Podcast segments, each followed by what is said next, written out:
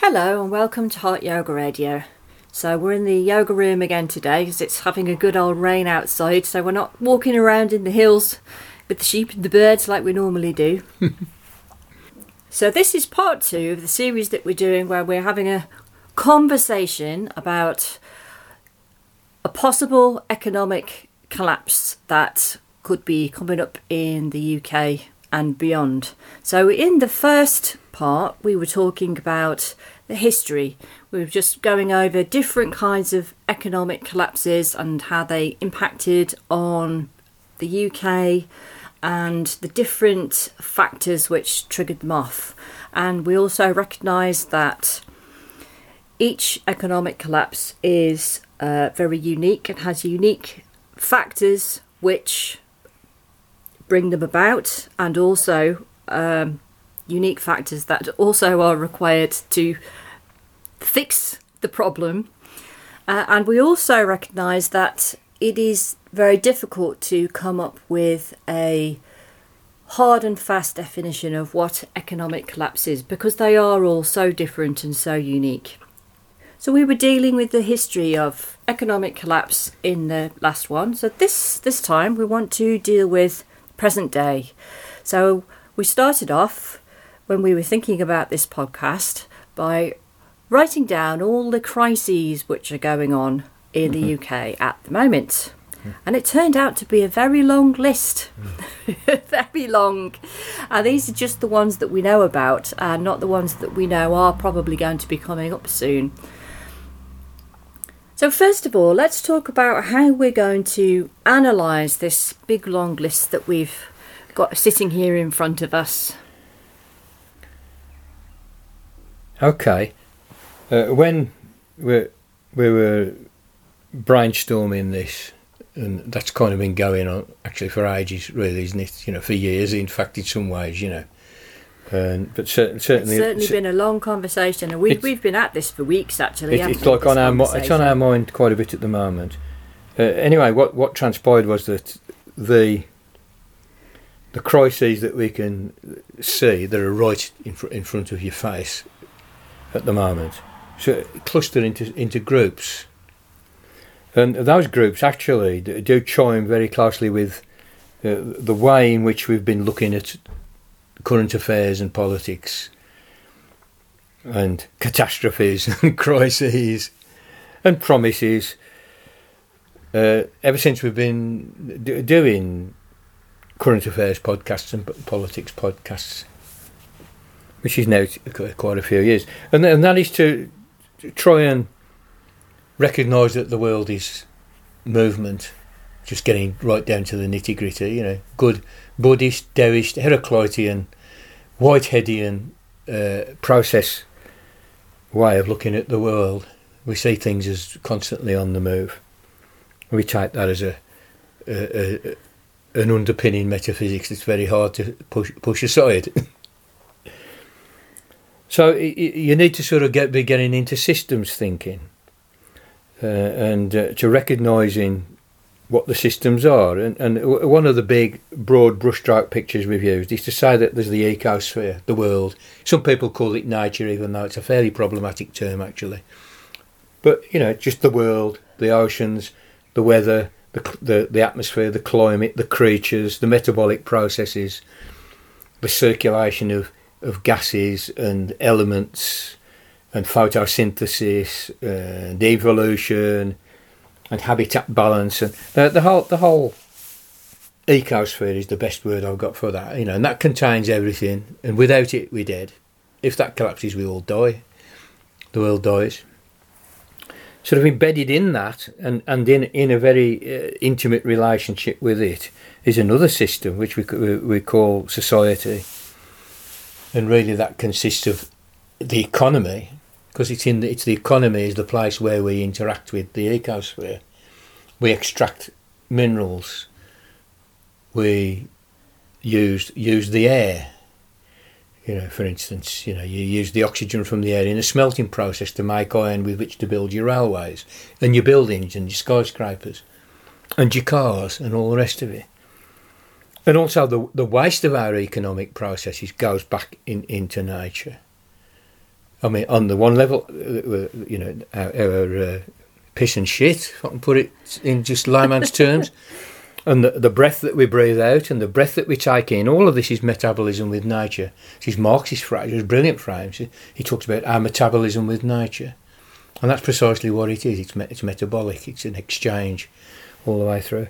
And, of course, you know, our waste products and the waste products of our industries go into nature, and we extract from nature and we dump into nature. So there's this whole kind of complete in- enmeshment and entanglement between these, these separate systems. I mean, really, it's one big system with subsystems, a bit like your body. You've got your circulatory system, you've got your you've got your nervous system, you've got your digestive system, you've got your excretory systems, and, and, and all that, and they all work together. You know, they're all they're all like a human body, but at the same time, they belong to the whole, but they have a kind of an existence of their own. And all you, you think like this for analytic purposes. You know, it's it's it's kind of pragmatic, where you draw the lines in these systems. It, it's just a way of getting a handle on what's going on. And then, again, embedded again is, is what I, always, I call like the, the cultural sphere. I mean, Marxists would call it the superstructure. I call it this just culture. And that, that includes everything that, that happens in, in, in the circulation of our ideas, our conversations, our narratives, our beliefs, our religions, our scientific understandings, and the whole kind of public conversation that goes through media, through Netflix, through YouTube, through newspapers, through television channels, through conversations in the pub, through the way children are reared, through education, you know, the symbols, the stories, the and language itself, language itself, you know, there's a whole lot of metaphysics built into language, isn't there, you know, and just that whole realm realm of culture, which of course also includes customs and ob- observances and hierarchies, and politics, of course, is a part of that. So that whole realm, that whole realm of culture, again, intimately entangled. Intimately entangled, you know, and, and a big part of culture is, is, is like ideology. That is that, that is, the, if you like, the excuses which are made for the economic system, and the excuses which are imposed on society through education, perhaps even through law, perhaps even through coercion, perhaps through propaganda, uh, in the service of who has the most power in this system. And we have to we have to understand in all of this that power is operating. Power dynamics are operating, right? So, so there's that kind of interlocking system of those big, big systems: Eco- ecology, economy, culture. But also, when I was doing this, it was occurring to me that we've been operating all along with a couple of other big systems, and and, and perhaps not being very specific about it. And it, and it, it's. To my mind, that one of the big benefits of doing this analysis was to, of just making this list of crises, was to be, be, become conscious of something that I'd been using a little bit sort of automatically. And that is, firstly, to say that, you know, we, we have this dialectic, or this interaction between the local and the nas- and, and the national, and between the national and the global. And these these are matters of scale. We've got what's going on in our local community here in, in Bournemouth. You know, what's happening to the businesses with the lockdown, and then with the tourists flocking in, and, you know, and then all the little local kind of uh, um, concerns, all kinds of stuff, the Welsh language, tourism, the fact that the fact that we've got a lot of old people live here, you know, just a whole lot of like little particularities and lo- local detail, obviously embedded in the life of Wales, and embedded in the life of the United Kingdom, and then perhaps embedded in the life of Europe, and then of course embedded in the world. Now, in the last podcast that we did, uh, we, we were trying to focus on the U K, but we end up talking about about America, and, and as we noted in nineteen twenty-nine, as far back as that. Even then, the world was a global a global economy. America went down, everything else went down with it. Same in two thousand eight, you know. That really, you, you can't escape that, that global. But at the same time, you can pay attention to your, your local. It tells you a lot of things. There's a lot of stories, there's a lot of goings on, there's a lot of facts to gather. There's a lot of processes to observe, a lot of transformations to observe, a lot of crises, a lot of, a lot of little local crises, even from a crisis in your street, you know, right the way up to a crisis in, in, in the nation, and then a crisis in in the world. And, and seeing those, uh, what you might kind of say, scales of organisation interacting as well, is also a useful focus, and I've realised that we do, we're doing that all the time.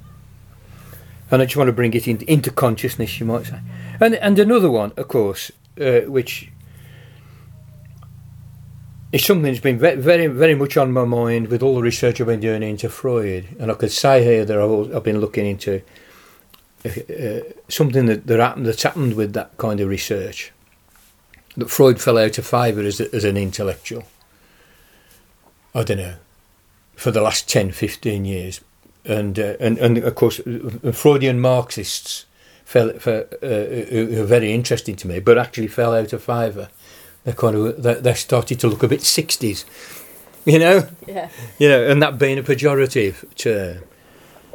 But there suddenly seems to be a flurry of interest, and I get, I, I get a lot of stuff drops in my, my inbox, academic papers by academics from all over the place, and. And uh, they, they just they just land in my inbox, and I read I read what I can of them. And there's a flurry of interest in that again. And of course, I'm doing this series on Freud. I've done two now, and there'll perhaps be another two. And and because wanting to, and I'm going in that direction because I'm wanting to get some purchase, or to revisit the the, the purchase that I do have on on actually what happens internally with people, what happens in the psyche of individuals, that makes them acqu- acquiesce in all the shit that they have to put up with. You know, I, mean, I, I put it very rhetorically, but I still think it's kind of quite fair to do this, to say, well, why do slaves acquiesce in the slavery?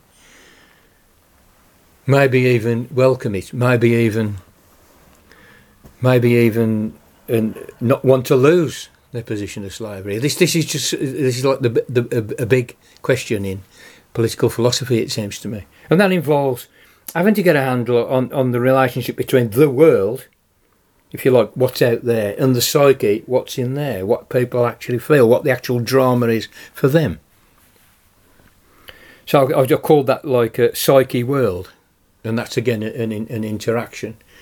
And again, you, you know, perhaps I haven't stated that enough, even though uh, if you follow our podcast, we see we, we've been looking into this for quite a long time. I think my first Freudian Marxism uh, survey was, was maybe four or five years ago in these podcasts. So that's in there as well, and that, that's the that's the um, interpretative framework.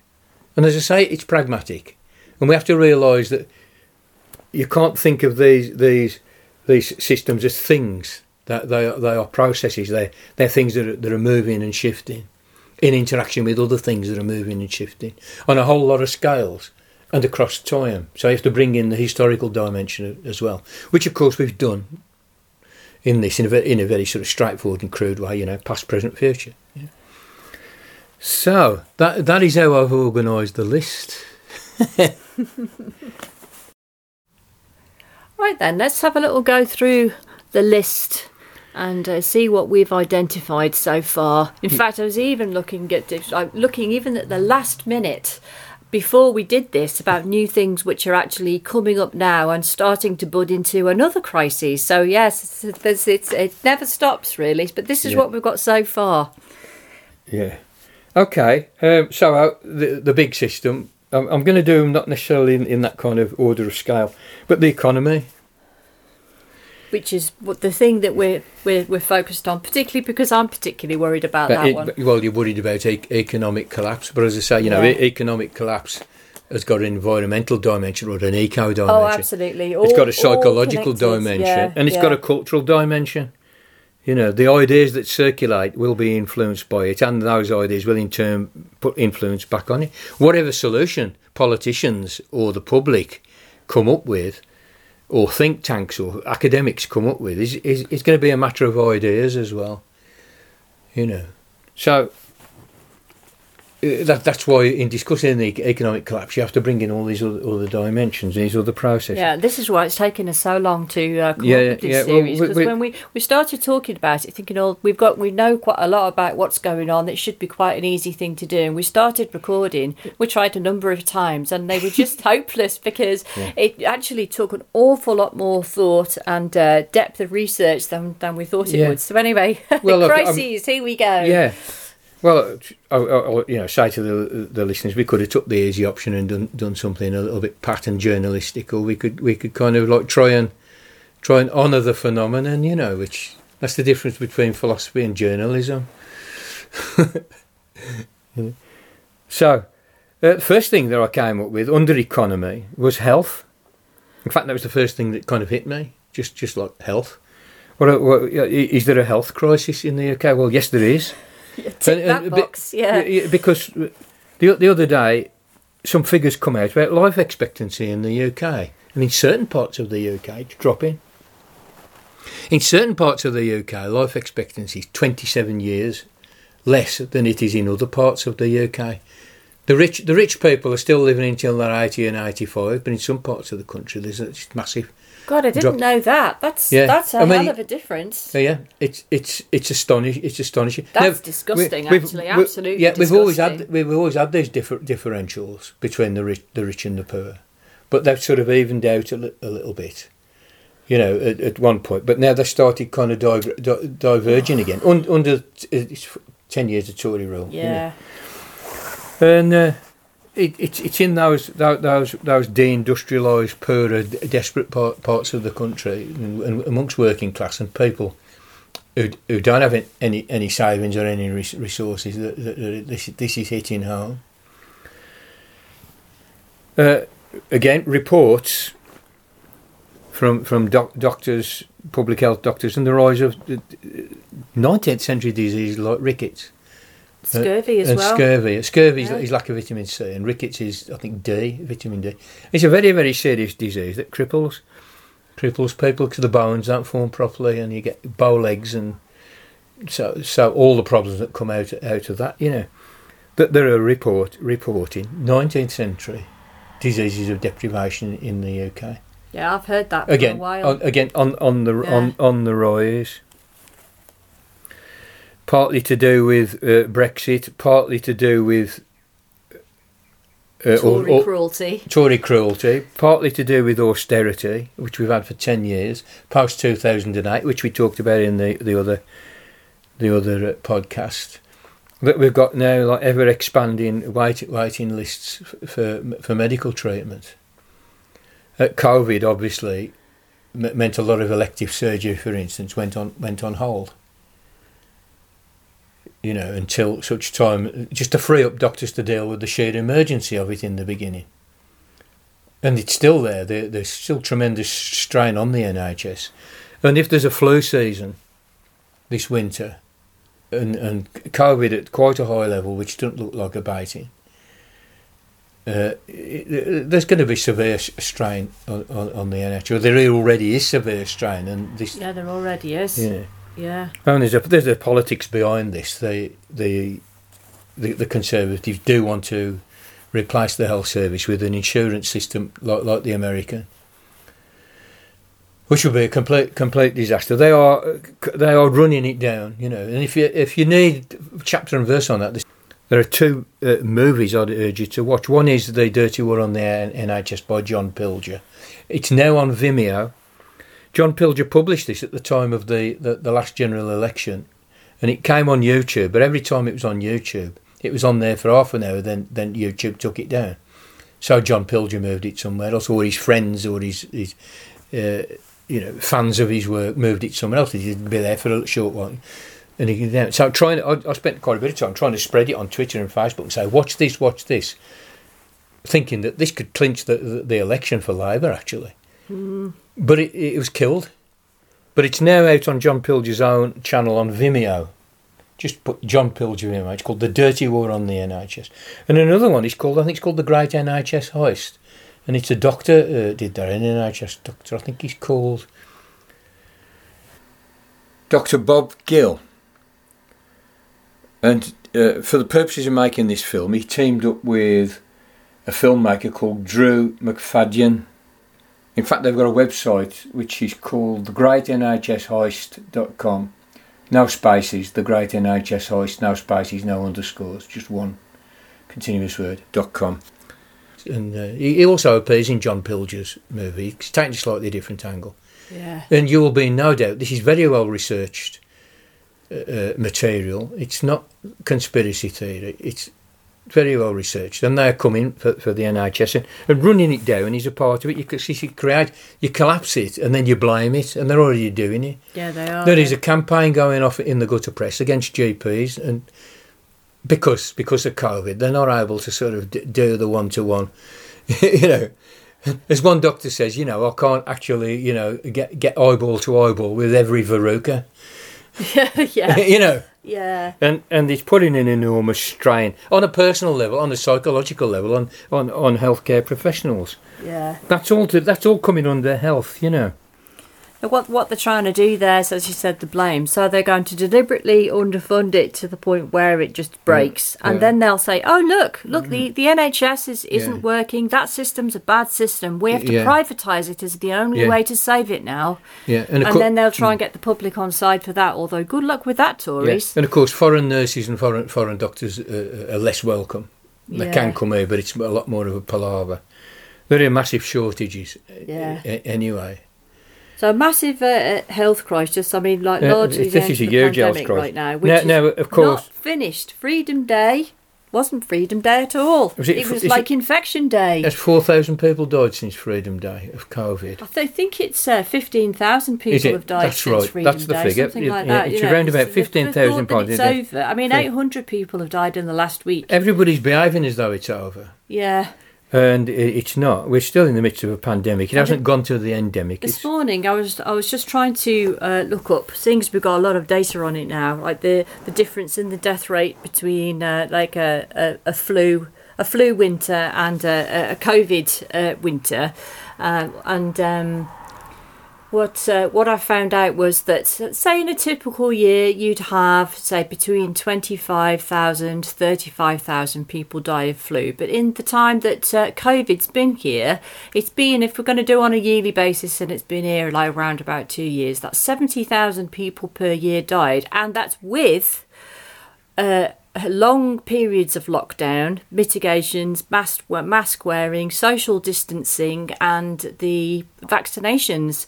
So of course seventy thousand isn't really a real figure, because it would have been way way higher than that if it hadn't have been for the measures that were taken. Yeah. So people who say, oh, the death rate's only the same as flu, uh, it really isn't. No. No. So I'm, I'm still on health, you know, and uh, we we know there's there's an, an, an energy shortage which is, is going to come in a bit. Uh, but uh, preempting, really, is an energy shortage, or it's not exactly a shortage, but there's been a hike in the price of winter energy, so it's electricity and gas. It's gone up m- many fold, even, even since since August. It's it's gone up, you know, it's doubled or something, and it could go up more. We don't know what's going to happen there, because Mister Putin is he, he's um, trying to play a political card and say, we'll let you have a bit more of our Russian gas, we'll let a bit more out, you know. But uh, how this impacts on health, of course, is that we'll we'll we'll, we'll have op- people with hypothermia, you know, yeah. old people. With the soaring uh, energy prices and the yeah. uh, the twenty pound uplift disappearing off the universal credit, it's, it's, and a lot yeah. of people losing their jobs. A lot of people are not going to be able to keep warm warm in the in the winter. No. Now, there's a, there's a lovely quip that went all, all, all around uh, Twitter, was that uh, if you remember back in the pandemic when they when they first lifted lockdown and they were trying to give some stimulus to, you know, high street cafes and, and, and, and restaurants and stuff, eat out to help out. Oh yeah, the, eat, the disastrous t- eat out to help out. They'd let you have two for, two for the price of one if you went went into a restaurant. And got COVID, is it? And for got, free, and, and for, got yourself, entirely for free. Yeah, free bonus dose of COVID. Yeah. Um, but the thing that was going around Twitter was, was like, eat nout to help out. Yeah. And then some wag comes back with, heat nout to help out. Oh, yeah. So in fact, you, and, and these should be the Tories' new slogans. Yeah, a lot of people, there's some very poor people in this country, are going to be are going to be faced with the choice between eating and, and keeping warm. Yeah. And that will have an enormous uh, health impact. Cold weather kills old people, you know, and of course. Yeah. I, I, I, and I, also we're talking about nutritional... Uh, um, uh, yeah. Talking about illnesses uh, caused by lack of nutrition. Yeah, which, so if these people have to choose between heating or eating, again, it's, yeah. uh, yeah, the, it's the, going to make that even the, the, worse, the, isn't it? Absolutely. They're going to be massive health, health impacts. And, uh, you know, unless just a little some sidebar on uh, these two things here. Uh, you know, I'm kind of expecting, like, some pretty serious civil unrest at some point because the uh, the poverty is just rising really, really quickly. Yeah. And, and these people, they're going to be very, very large groups of people in Britain who are really pissed off and angry yeah. and desperate. There's quite a good chance that they'll be induced into blaming the wrong people, though. But anyway, that's another question that we mustn't preempt. We've got, so, as you say, the, um, we're looking at problems of hypothermia, we'll, uh, debt somewhere down the pike. Yeah, we we're, haven't even got onto Brexit yet. Yeah, we're looking at problems of nutritional deficiency, and of course that's what rickets uh, and scurvy are, are nutritional deficiencies. So we've got all that. On, on top of that, I would say the mental health consequences are going to be vast. And now we we did a podcast about two days before lockdown came, came on, and we pretty well predicted how things would pan out with some prescience, I think, which is why you should listen to us. You heard it here, folks. But one of the things we said, oh, look look out for the mental the mental health consequences of, well, of lockdown, but of people now, now many, many thousands of families, you know, hundreds of thousands of families uh, we, uh, who have been bereaved, uh, who otherwise wouldn't have been. Many thousands of families, millions of families facing Uh, the consequences that we've just talked about, you know, not being able to get adequate health care, not being able to afford to keep warm or to eat properly, and so forth. So, and the whole kind of frightening thing of a, of a pandemic, and the whole kind of fear of going in the supermarket and, okay, you, there is now only three types of ice cream. And I, I, I know... that might not seem much in the, in the scheme of things, but, but you know, there there are empty shelves, and there are people suddenly realising that the, the, the cornucopian choice that we used to, and you can debate whether that's a good thing or not, but ne- that nevertheless, this old familiar world is, is not how it used to be, and quite suddenly and quite quickly this has happened. All of this contributes to, to mental health problems, you know, like just long-term anxiety, and I don't think that can be underestimated. And still under health, well, at the moment they they're claiming, we're being told that there's that there's very full employment. There's even, in fact, like a shortage of people, and that they are therefore able to to, to bargain for higher wages. Which the Tories yeah. are claiming is they planned it all along this way, yeah. and it's like and it, their victory. Well, it, it, it, you know, and it's a good thing. Look, you're going to get more money, but it's it's bollocks. As soon as soon as there's unemployment, and if companies go bust because they can't can't get the people, or because they can't afford the energy for the for the you know if they if they're industries that use a lot of energy, and that the price is now putting them out of profitability. So they're laying people off. This could easily flip into mass unemployment. For instance, if you have a company and half of their workforce was from Europe and they've all been sent packing because of Brexit, if that company finds it too difficult to get the skilled workers necessary to fill that labour gap, they're not going to be able to carry on going, and they could end up uh, going out of business, which means that the British employees all get sacked. So, although there's a uh, plenty of jobs, it could still end up with uh, mass unemployment, like you said. Yeah. Okay, so uh, health was the first was the first aspect of the economy that, that, that sort of jumped in, jumped into my mind. Following that was the obvious thing, which we've mentioned a little bit, was Brexit. And the, I mean, you could write a five-page list without even breaking a sweat. And I, I just mentioned a few things. One is the breakdown of just supply chains in general. You know, it, due to Brexit. Due to Brexit, and and also COVID is a factor here. COVID, but, yeah. But there for are us, there is, particularly Brexit. It is true that there are supply chain uh, problems uh, throughout the world because Brexit and lockdowns in various countries disrupted disrupted them amazingly. I mean, just just as a little example, there are a, mil- a million containers waiting on ships, on a number of ships offshore in the Pacific, to go into container ports in Los Angeles and Long Beach. Off the U S, uh, mostly from China and Southeast Asia, Korea and so on, uh, simply because the supply chain has broken down and there's, it's all kind of clogged up. And President Biden's answer to that is he's, he's put he's put the ports on twenty-four hour work. You know, so uh, obviously that'll depend. Can he get the labour again? So uh, that is simply to illustrate that there is a sort of a global chaos that uh, that that the pandemic. But Brexit seems to magnify everything. That's a problem yeah. well, everywhere well, else. Well, to being a really big crisis here. Yeah, it's it's obvious that it's it's laid on a whole new new layer of of uh, of mess, and particularly farming. Yeah, the amount of uh, businesses which have have been bankrupted mm. to Brexit is, is growing and growing and growing yeah. by the day. I mean, in, in, in farming again, people can't. can't export their stuff because there's suddenly the U K is a third country, so there's no smooth export of say say meat, for instance, or or shellfish, you know, and and so on. So farming's taking an enormous hit. I mean, I'm in the habit because I wake up early. I'm listening to Farming Today on Radio four, which comes on at five o'clock. And farmers are in tears. And as a group, they largely voted for Brexit. They thought it was going to be better. And they're often, they're usually Tory voters as well, aren't they? Yeah, very often. Not always, but very often. I mean, you know, it's the, the, it, it is their natural party.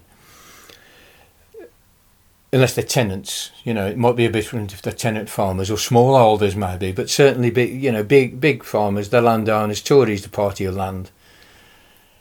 And it's all. It, it yeah, I mean, a, the Tory heartlands mm. are like farming, farming but, uh, constituencies, aren't you know, they? So Ma- they've done a really stupid thing by absolutely shafting the farmers uh, Re- and then not giving them any help. Re- Rees-Mogg said, "Oh, it's going to be easy. You'll be able to sell sell stuff, you, you know, because you'll, the U K market will be your oyster, and and and the, it'll, you'll be able to make a good profit and sell it cheaper, and so food's going to be cheaper." And somebody like George Galloway par- parroted this stuff. And all the people in actually who know, you know, people who, I don't know, like a professor of international law like Michael Dugan said, you're, you're completely insane.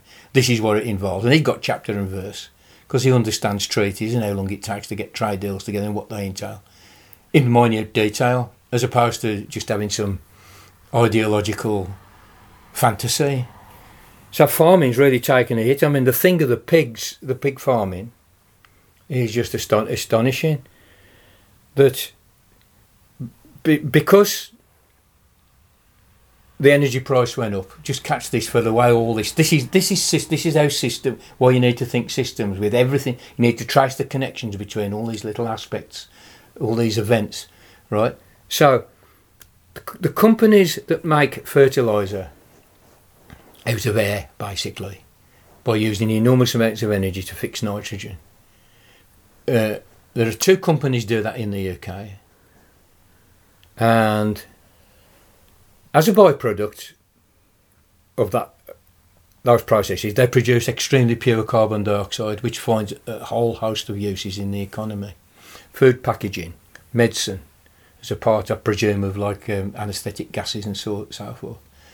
Uh, and uh, they're also they, what they're used for is to power com- the, the compressed gas is used to power the bolts that are used for stunning animals in slaughterhouses. Now look, look at this for a chain of events, you know.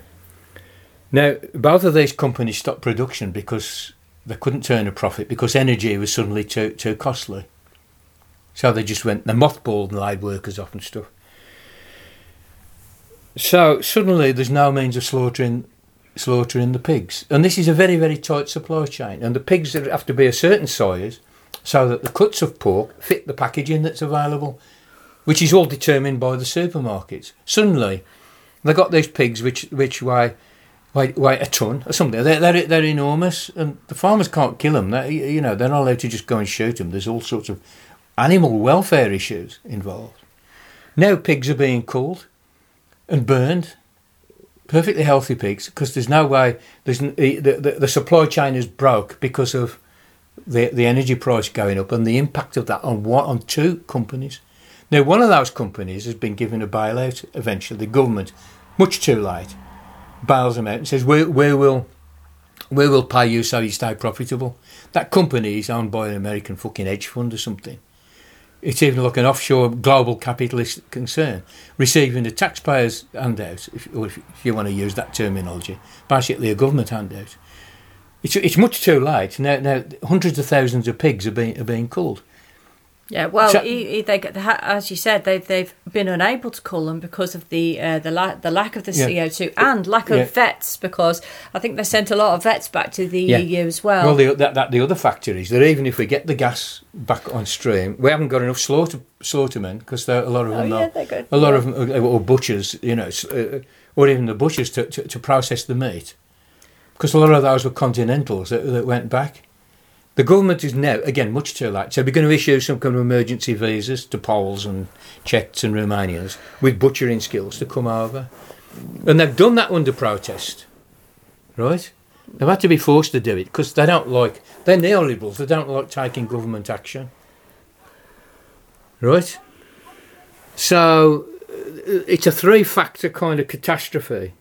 Yeah, and whether they'll even come. Let's let's not forget the famous well, incident of the lorry drivers recently, where the uh, the government, under great pressure, uh, kicking and stream- screaming, did issue uh, five thousand visas for lorry drivers from the E U, and uh, they got twenty. It was twenty-seven. No. twenty. No, uh, uh, it was. We thought it was twenty-seven. Oh. Big, uh, big fanfare, but actually it's only twenty. Yeah, and Bor- twenty, lo- twenty drivers have come out of the five thousand because they just don't want to come here. But Boris Johnson goes on record saying, "Oh, it's doing really well." There's one hundred and twenty-seven because he even lied about that, and it, even one hundred and twenty-seven would be pathetic. Yeah, There's, yeah. The, the, That's uh, not going to help five, at all. Five thousand yeah. wouldn't cut it. Yeah. Oh, and speaking of Boris Johnson, this is priceless. Um, uh, he, I, he went on. I think it was. I can't remember if it was T V or the radio, and he was being pressed about the uh, the problem with the, the, the pork industry and, and the pigs, and uh, you know, how healthy animals were just going to have to be slaughtered and incinerated because of Brexit. And he said, "Oh, how do you, well, you know, it's it's it's okay because the pigs were going to die anyway." Right? He's actually a blithering idiot, isn't he? God. I mean, I mean, how how did the uh, the, the you know the, the pig the pig industry respond to mm, that? That's just he, wow.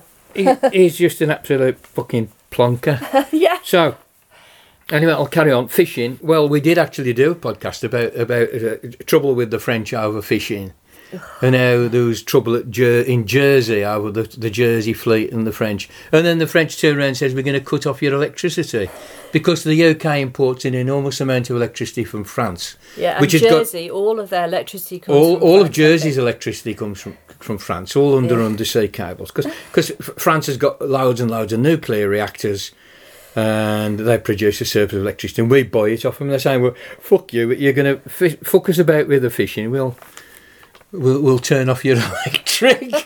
You know, I mean, this is priceless, isn't it? Sorry if anyone's listening to this from Jersey and we're laughing, but uh, you, you, you like, know, well, it was going to. Well, it comes. It, up, really, it comes to England. It comes to the south yeah, of England as yeah. well. So there's an enormous fuck you there, and I think we did. Um, we did. A, we did a podcast on it, if I remember rightly. Mm-hmm. Uh, but fishing's destroyed. Fishing is destroyed, yeah. And again, they voted. Yeah, they voted they, they for actively it. campaigned for Brexit, yeah. and they're absolutely destroyed now. Yeah, yeah. You know, so. But that's not being reported in the press. But, no, it was. So, they were definitely sold a pig in the park, you know. And it, it I mean, it, it makes me just as an aside here, and sometime we'll have to sort of go into a very detailed consideration of this, and that's about the nature of democracy. You know, I mean, it, I think it, like Churchill said, it's the worst best system that we got, but. You shouldn't fetishize democracy or oligarchy or, or I don't know, communist meritocracy or anything. You shouldn't fetishize your system, right? Over and above everything else. What you should do is, is ask the question. If we were just, you know, if we were if we were privileged enough to design a society for a new planet or something, um, what you need to do is is ask, you know, what kind of decision system is going to produce the best results, you know, and and what you have to do that then is figure out, well, what what does best results mean? In other words, what do we value? In other words, what society, type of society do we want? And I think that's unavoidable. However much you try and avoid that kind of thinking on the basis that it's utopian and therefore dangerous, I don't think it can be avoided. And there is a question about democracy. Democracy works if everybody's got the information and the education to process it, at least to some de- to some degree, right? And I, I mean, I don't believe in uh, what the system that we used to have in this country, that a university graduate had two votes and everybody else only had one. You know, it's some kind of anomaly in the system that got that got pushed out. I don't, I don't think that is far too far too sort of elitist. But nevertheless, there's a problem. There is a, there is a problem. And, and, and these these people voted for Brexit and, and then it screwed them up the arse. Mm. And it's partly because they weren't told the fucking truth and that the elections were manipulated through data manipulation, through the kind of Cambridge Analytica, aggregate I Q style of manipulation, which is a misuse of, of, of, of the uh, information technology that we've got. And it's thoroughly dystopian. We need to think about that. Yeah. So... that is an aside. I've got two more things under Brexit, you know. Uh, the next one is pollution. Because of the breakdown in supply chains and the chemicals for dealing with purifying water and for this, that and the other, and the energy crisis, that the, the government has, has, has said said to water uh, uh, sewage processing uh, corporations, companies, we're going to let you put put untreated sewage into the water. We're gonna we're gonna waive the standards, which of course was the reason, the real reason, the disaster capitalists wanted to leave the E U, is because they could escape regulation on w- workers' rights, workers' protections, and environmental protection and animal welfare. All of that stuff they want out out of it because they then make more profit. It's as simple and as crass and horrible as that. So we're now getting some some rivers which we've been recovering from a hundred years of in, in, uh, industrial civilization, inverted commas, starting to re- recover, now being polluted again. Awful. And I expect it to see uh, revealed over time, though not generally published in the gutter press, more and more instances of environmental degradation through Brexit. And the last thing I wanted to mention is Northern Ireland. You know, it's still like an enormous problem, with all kinds of political ramifications, and we did see a kind of a stirring of unrest in Northern Ireland. Now, whether that was rec- recreational rioting, as they call it, or, or whether the Good Friday Agreement will, will break down, and we saw this again. You heard it here first, like we said at the beginning. There's there's no way out. There's no way out of not throwing Ireland under the bus with this. I said that like the day after the referendum, you know. Yeah, well, we were talking uh, for, for ages about that. We kept going, how are they going to make Northern Ireland work? And well, we really can't. thought about it. We couldn't yeah. think of a single way that they could do yeah, it. They can't, you know, not not not with a hard Brexit. They could do it with single market and um, customs union. They could, it could that could have worked. Anyway, I, that that's Brexit as our second aspect of the economy, and it's by no means exhaustive. And in fact, I think this list could have been ten times bigger. They, this is the stuff that jumps out at us. My next heading under economy is profiteering, and um, and just just the the way the billionaires are getting richer and richer out, out of this conglomeration of crises. We know that thirty odd billion went to Serco for test and trace that never materialised and never worked. Not thirty nine million, thirty nine billion. Which was handed to cronies, you know. Dido Harding's husband's a Tory M P, by the way, and all this, all this kind of shit. The the whole cronyism stuff, which is coming home to roost a little bit, but by no means enough. The Tories are still ten points ahead, eleven points ahead in the polls as of today. Ridiculous. But there's a whole lot of kind of nefarious shit going down. Opportunistic scamming, I've called, called it called that. Billionaires worldwide have made a trillion or something out of the, the pandemic. And even in this country, billions and billions have gone to the already rich. Meanwhile, child poverty's hitting new heights. Malnutrition's hitting new heights. Life expectancy's going down. Right, the poor, the poor, uh, uh, uh, you know, the really poorest are losing their twenty pound that they got as as a, as, a, as a sort of a, a booster for the pandemic. At the same time, as they pay more tax as well. National insurance has gone up. National insurance has gone up. And this is just a typical disaster capitalist scam, and we've gone into it before on other occasions. We'll go into it again. Now, I heard on the, on the radio the other morning that J P Morgan sent a spokesperson. I forget who it was. It was it was some executive from J P Morgan, which is either one of the world's biggest investment banks, saying it's all looking hunky-dory, you know, the, the economy's doing great. Because, well, why do they say? Because share prices are holding. Why are they holding? Because the Q E money, as we mentioned the other day, what happened in two thousand eight, the Q E money is flowing into stock buybacks, which is artificially inflating the share prices. So actually, the stock market is really in a bubble, kind of froth state. It's kind of like a fairy tale, really, isn't it? It's a fairy tale, yeah.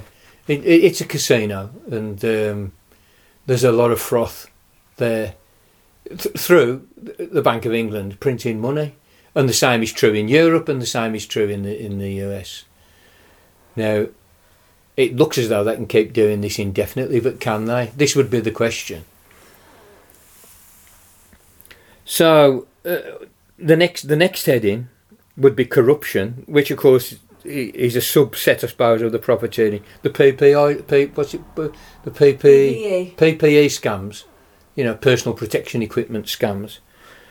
You know, co- companies, uh, I don't know, like some Tory part, politician's gardener or something starts a fifteen pound company and gets a million pound fucking, I'm exaggerating but only slightly, million pound contract for P P E, goes and buys some substandard uh, masks from somewhere that don't even work or fit or do the job, but pockets the money.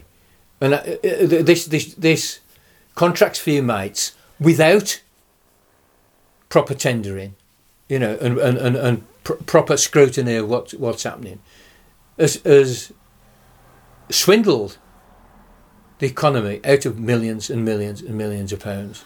So you've got a massive c- corruption and profiteering and and, uh, and gaming the system within a culture of cronyism and casino capitalism. That's the economy. And I got one other thing under the economy, and like I say, this is not by no means exhaustive, and that is technological change. You know, the background to all this is that there is rapid technological change, and it's not going away, and the, that work is not stopping. Automation, robotics, A I, so forth. And and that's not going away, but its its impact is is, is, is huge, and and. It, in ways that we probably can't foresee yet. So that's pretty well what I would want to say about the economy before I go on to ecology and then and then after that culture. And at this point it makes sense to say, is there any are there any resonances with, with what we talked about vis-a-vis nineteen twenty-nine and two thousand eight. Well, this is clearly a, a pretty dangerous situation. It does, does feel like we're teetering on the edge of disaster. Yeah. In fact, I think we might have gone over the edge yeah, by I, now. I, I do actually think we're in the in the midst, midst of it. Uh, I watched uh, Michael Heseltine, who was a Tory grandee. He's, he's now quite an old man. Maybe in his nineties, I don't know. But uh, he, he was Missus Thatcher's deputy for a while, and he did hold various high office. He was the defence minister. Uh, minister. He, was, he was Secretary of State for Defence. He was um, Deputy Prime Minister. I think he worked on environment and and the Board of Trade and so forth. He was never a chancellor. And it's actually on Sky News, you know, and he's not, he's not the kind of person, he's not my kind of go-to person, but I wondered what he was going to say. You know, he's Tory grandee, part of the Thatcher government. And he said this morning, if, if I was the chancellor, I'd be very, very worried. And he thinks that the outcome will be inflation, high inflation, and high interest rates, which of course will hit mortgage repayments, you know, because the rates are quite low, and a lot of people are stretched on these low rates. So if they're suddenly got to pay more interest on on their mortgage loan, they're going to be strapped, and there could perhaps be like a default, you know. And we saw what defaults did in two thousand eight in the U S. The whole world economy come crashing down through mortgage defaults. So there's a problem there, because there's an awful lot of debt in society, and it all commands an interest rate at the moment very low. What happens if it goes up to fifteen percent, like it was in the eighties? fifteen percent, twenty percent, twenty percent on mortgages, you know. What's that going to do? You know. So there's a stability in banking, like the, the, the possibility of some kind of default. Now, there is anxiety in the U S around auto finance. You know, everybody buys their car on a loan. And it, it looks as though the finance capitalists did a similar thing to what they did with mortgages. They, there's a lot of subprime auto loans that might well be defaulted on, with a similar outcome to two thousand eight. I mean, another thing is student debt. The student debt in the U S is a trillion, and it's very, very high in this country. And if I was a student and into student politics, what I'd be saying is, let's have a massive debt strike. Let's just all refuse to pay it. What they're going to do, they're going to lock up a million, a million people with student debt. That, you know, and that is what I would be saying if I was a fucking student. I'd be pushing for a debt strike, just to teach these incompetents a lesson. Because again, another thing that shines through here, in which there are resonances with two thousand eight and uh, particularly with nineteen twenty-nine, is the sheer incompetence of the politicians and the economists. They don't have an adequate grasp on what's going on in this, this, this casino capitalism. Even Gordon Brown got it wrong. Gordon Brown, a PhD in economics, and, and I would say a very smart man, but he didn't get it. We, and this lot, this shower in this country, my honest opinion of them is that they, they are mediocrities, all of them. But they believe that they're not. They, they're all pretty well, to a man and woman, perfect examples of Dunning-Kruger. You know, which is whereby people think they're a lot smarter than they are. You know? And they're all just addicted to the idea of British exceptionalism, aren't There's they? all kinds of all kinds of magical thinking and nonsense and superstition. So again, we had something like that, particularly in nineteen twenty-nine, with with the, the fond belief that the market would put it right. In fact, pro-market pundits are saying all that stuff now. There's another resonance. The J P Morgan guy was saying that, basically. And this is why the, the, this government, because it's ideologically committed to free market ideology, are ve- very resistant to, to bailing out. Now, they do bail out when they're pushed, but it's always a bit too late, or not quite enough. Like they had to bail out that company, that fertiliser company, to get the C O two, the carbon dioxide, back into the... Other, otherwise, the economy was going to collapse. And all, it's, so, OK, they've they've pushed that back a little bit, but they're still going to have to slaughter one hundred thousand pigs and burn them. In a world where there's... In a country where there's fuel banks, and, and in a world where two billion people go to bed hungry every night. Tell me there's any sense in, in that. I mean, the other the other fallout will will will be the political fallout. Because there's no way that people are not going to get very, very, very angry. And they already are very angry. You know, as I keep saying, there's a lot of free-floating anger and resentment amongst people. And lockdown and COVID and the mismanagement of COVID, which two parliamentary committees found the government to have completely mismanaged the first part of this pandemic, that's created an enormous amount of resent- resentment and anger. And it's going to go somewhere. My fear is that the right will capture it, and the right is trying to capture it. You know, the best case scenario is that these people, these people unionise, and unions uh, are having a bit of a comeback because the discovery has been made that you can unionise precariat workers. Prior to that, it wasn't part of union culture because union culture grew up around coal mines and factories where you have a lot of people thrown together in the camaraderie. Very often of shared danger, say miners. Why the, the miners' unions were so strong and solid because they were very often single communities, single village or a small town built round a pit, and blokes sharing danger. You know, they went, they took their life in their hands when they went down the pit, and that produced the psycho- psychological solidarity of those communities. And if they had a strike, they were all out, no messing.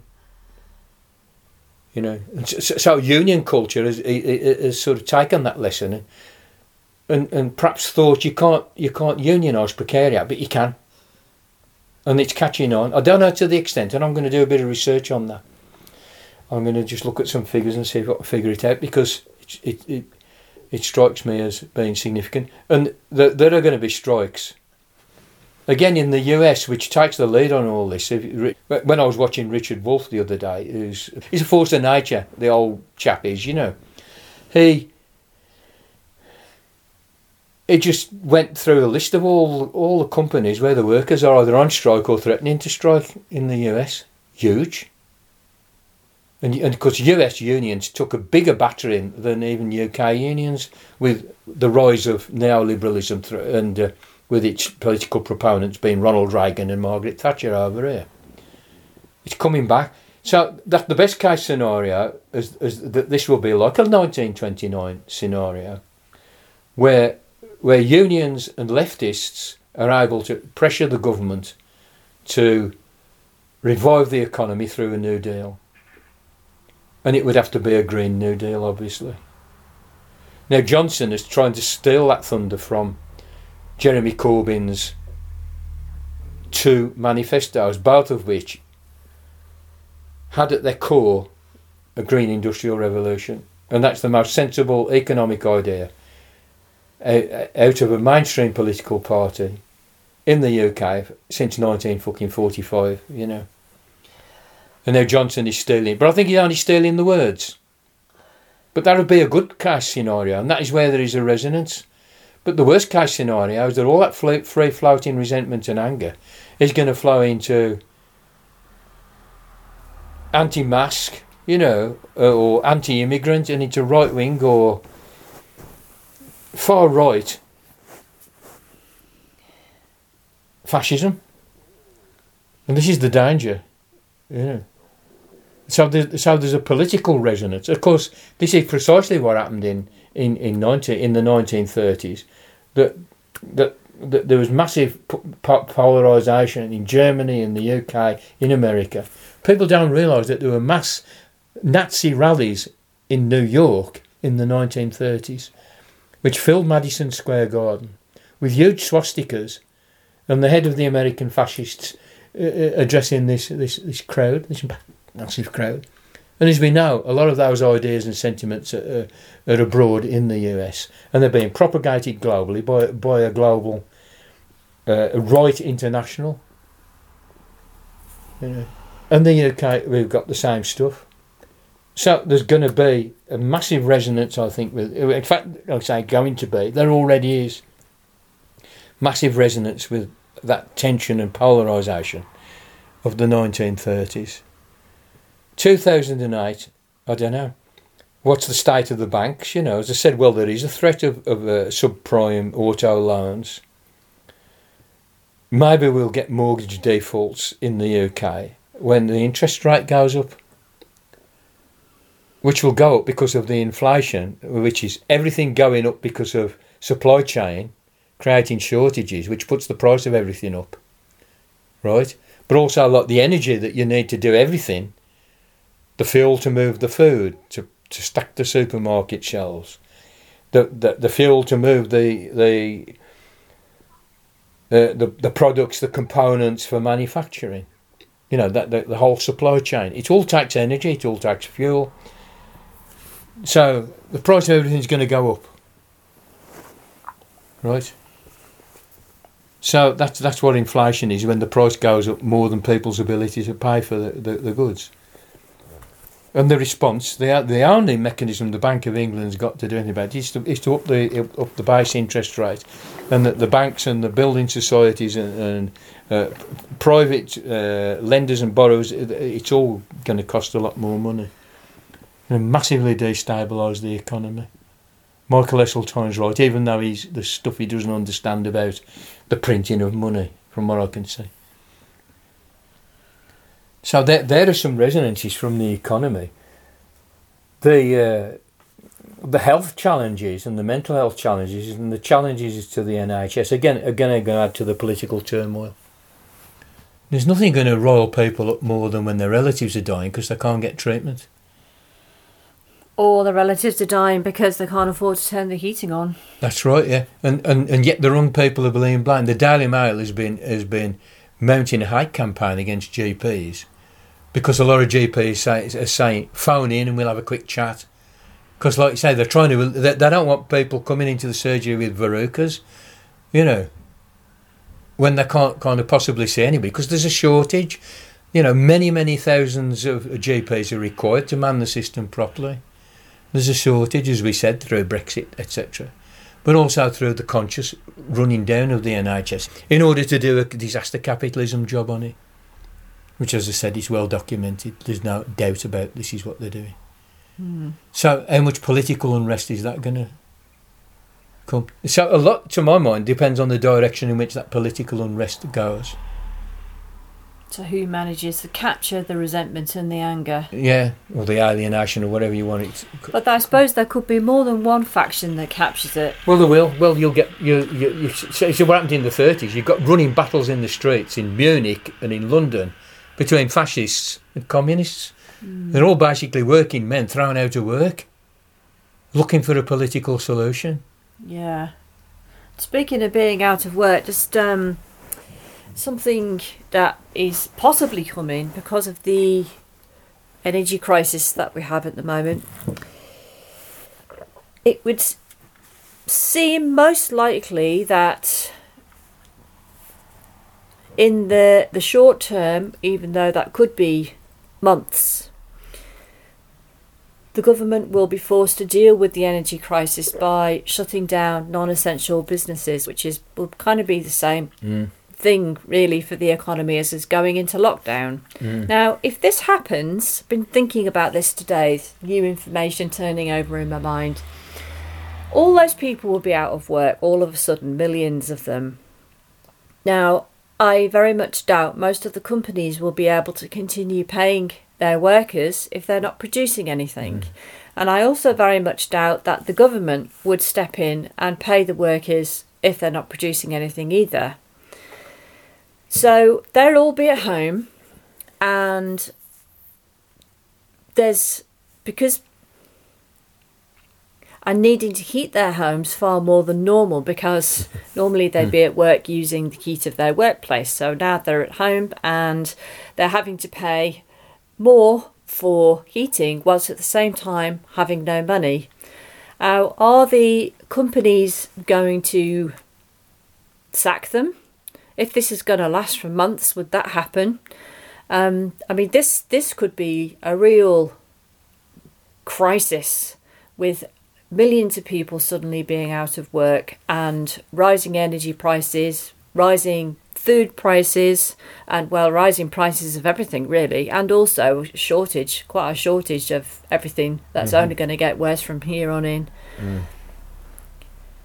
So what do you what do you think what's going to happen with that?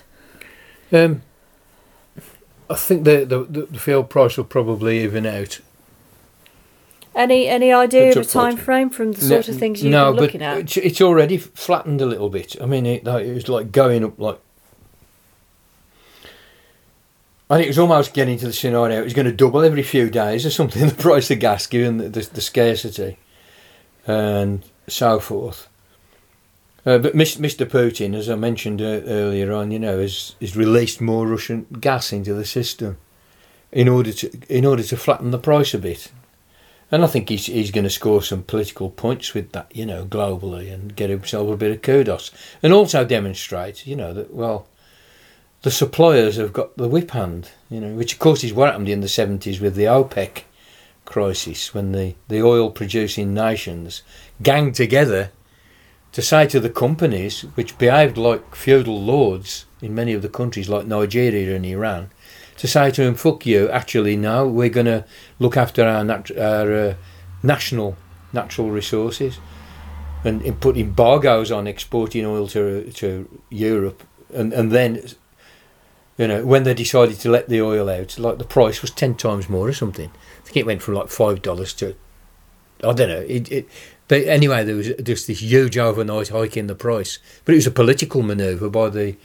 by the governments of Saudi and Iran, Kuwait and so on, and Libya, you know. And then on top of that, of course, they had a miners' strike. So in nineteen seventy-five, you got the three the three-day week, because there really was, uh, you, you know, an energy shortage. And the, the, the miners sort of took the, took their their advantage. There was a shortage of petrol, but the, the energy, the electricity was generated by coal. So the miners go on strike. So suddenly there's no coal. I mean. Uh, Ted Heath, then in nineteen seventy-five, in this in the midst of this horrible situation, uh, calls a snap election and loses. And Labour gets in with four-seat majority. I think it was something Jim Callaghan, you know. That kind of scenario. It's a bit different now, but the point I'm making is that the, the, the energy-producing countries, like demonstrated, they started to flex their muscle. Mister Putin's having a little flex of his muscles, as he likes to do. But it will it will level the price, you know. It'll price it. It, it will. But I've got no idea of time frames. And they say that there is not actually a shortage, even though Britain again, because of the magical thinking of of our politicians and economists, dismantled its gas storage facilities. It's now, uh, I don't know, a tenth of what it is in Italy or France or Germany. It's tiny. Because they dismantle it, because it costs money to store. They could have had a month's storage or two months' storage and used it to even out the price fluctuations in the the global free market. Oh, gas. That would be for the common good, wouldn't it? And I wouldn't want to do that. No. Anyway, uh, so there are resonances. Just to summarise there, there are resonances. Resonances to do with employment, resonances to do with pol- the, po- the politics, you know, and, and the, the strong emotions that are going to fuel the politics here.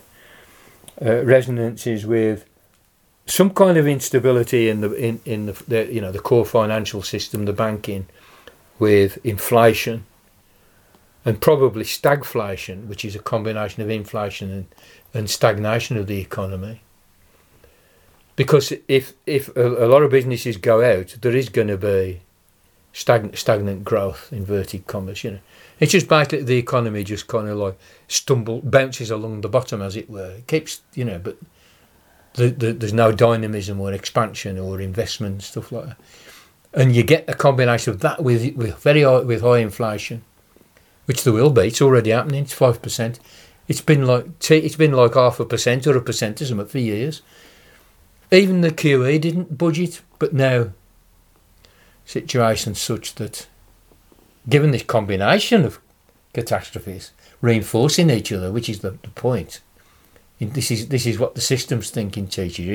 You get chaos when you get a whole a, a lot of systems all going unstable in the same direction at the same time.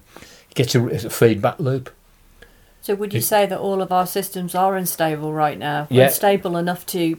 Well, uh, create this feedback loop, when, the spiral that you're discussing. Yeah, when we do the other two components of this, which we've touched upon, because you can't talk about one without talking about all the others, but when we kind of focus in on on uh, on ec- the ecology, the ecosphere, nature, if you want to just talk very, very roughly, and, and then the cultural superstructure, the cultural political, the world of ideas, stories, blah, blah, blah.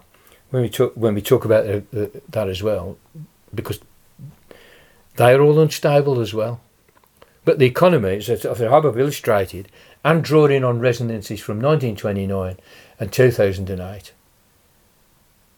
It's very, very, un, very, very unstable, and like like Michael Heseltine, but for different reasons. I would say if I was the Chancellor, I'd be sort of quite frightened.